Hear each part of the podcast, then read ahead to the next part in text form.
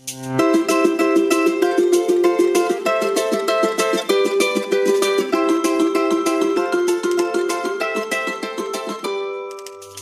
star of the story today is Gideon. And this story is found in the book of Judges, starting with chapter 6, where we read that Gideon was a farmer. He was hiding his crops away from the Midians because the Midians were invading and taking stuff.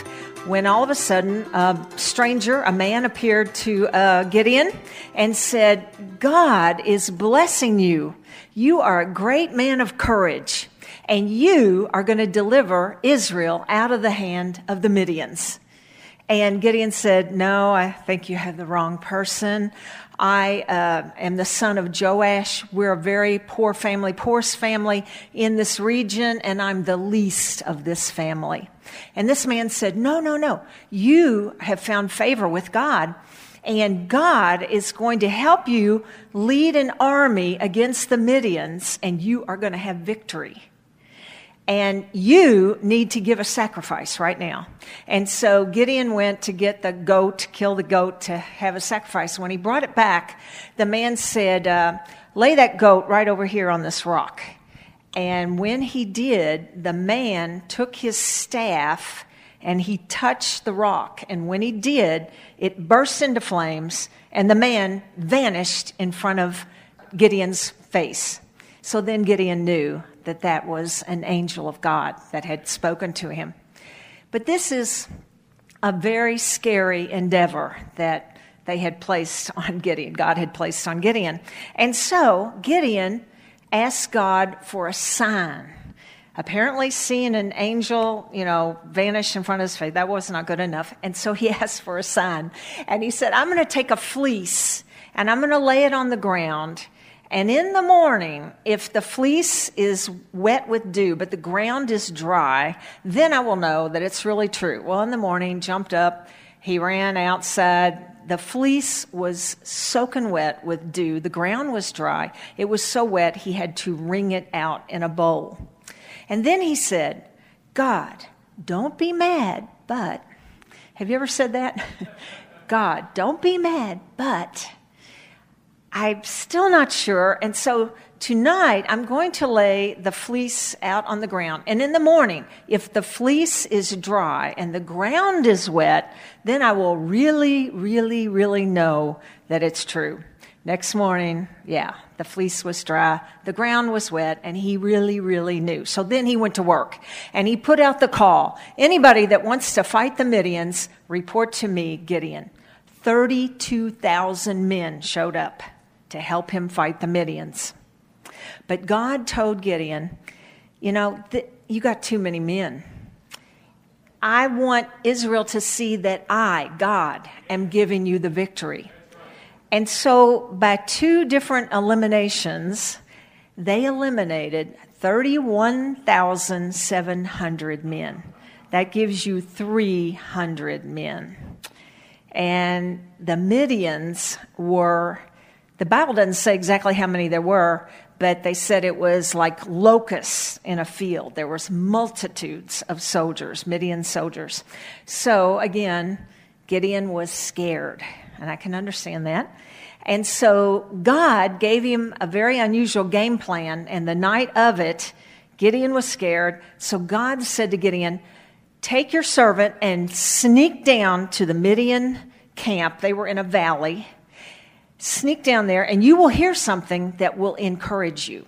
So Gideon and his servant sneaked down to the Midian camp. They hid behind a tent. It was dark, it was at night and they heard two men talking in the tent. The first man said, I had a dream. It was a scary dream. I dreamed that a barley cake rolled into our camp and flattened the tents. And the other man said, I know exactly what that means. It's Gideon and his men. They are going to destroy us because their God is going to give them the victory. When Gideon overheard this, he said, Yes! Actually, he whispered it, Yes. And then he sneaked back to his own camp and he told the men, God is going to give us the victory. Now, this is the weirdest game plan ever. This is one of the most amazing stories in the Bible. There were 300 men. They divided them into uh, three groups, and they spread them out, and they, they circled the camp. And in one hand, they had a trumpet. Each man had a trumpet. In the other hand, they had a torch with a pitcher over it. Now, notice there's no hand to hold a sword. They're not going to need a sword. And so when Gideon gave the signal, he said, Listen for the signal, blow the trumpet, break the pitcher, hold up the light, and then start yelling and shouting as loud as you can. So that's what they did. They surrounded. Gideon blew the trumpet. They all started blowing the trump- trumpets. They hit the pitcher, held up the light, started shouting. Well, when the Midianites, this is in the middle of the night, when the Midianites heard the trumpets, they came running out of their tent. They looked up, saw the lights, heard all the shouting, and they thought this huge army was attacking them. They were half asleep, so they whipped out their swords and they started killing each other and running away. It was a great victory for Gideon and his little army of 300 men. They made Gideon the judge of Israel. That's why you find this story in the book of Judges.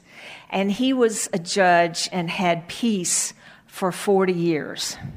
Gideon asked for a sign, and God answered his cry and gave him peace and confidence to do the job.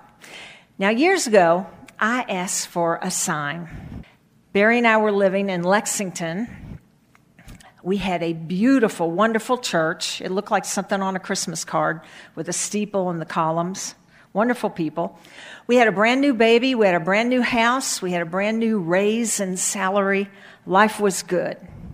And then Barry started talking crazy about moving to Knoxville and starting a church from nothing. And it scared me to death.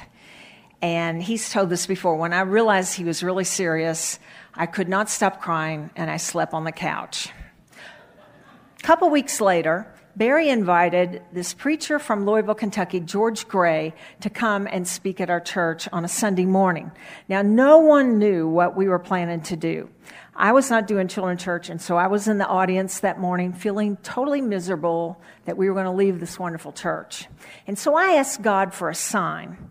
I said, God, if it is really your will for, for us to go to Knoxville, let George Gray say the word Knoxville in his sermon. Now, I was pretty confident that was not going to happen because George Gray lived in Louisville and he came to Lexington, Kentucky to speak. Near the end of his sermon, in a very low voice, he said, One night I was on a train coming back to Louisville from Knoxville. And I, I thought, did, did he say Knoxville? And honestly, he said in a louder voice, Yes, I was on a train coming back to Louisville from Knoxville, blah, blah, blah, blah, blah, whatever. I was stunned. That was the sign I was asking for. And he said Knoxville. And from that day on, I had a peace and a confidence about starting a church in Knoxville. And you know the rest of the story. Here we are. You can hear God's voice, and God can give you a peace and a confidence about any decision you have to make. In fact, let's pray right now.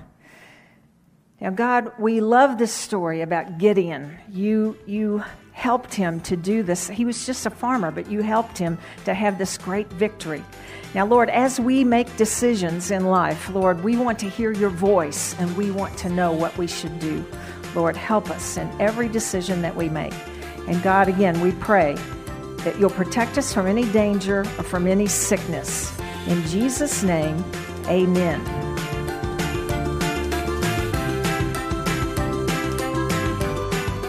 Kids Moment with Dottie is a short form podcast to engage you and your children with the Word of God. Dottie is the children's pastor at the Knoxville Christian Center in Knoxville, Tennessee. If you liked this podcast, don't forget to hit subscribe. For more information, visit knoxvillechristianctr.org.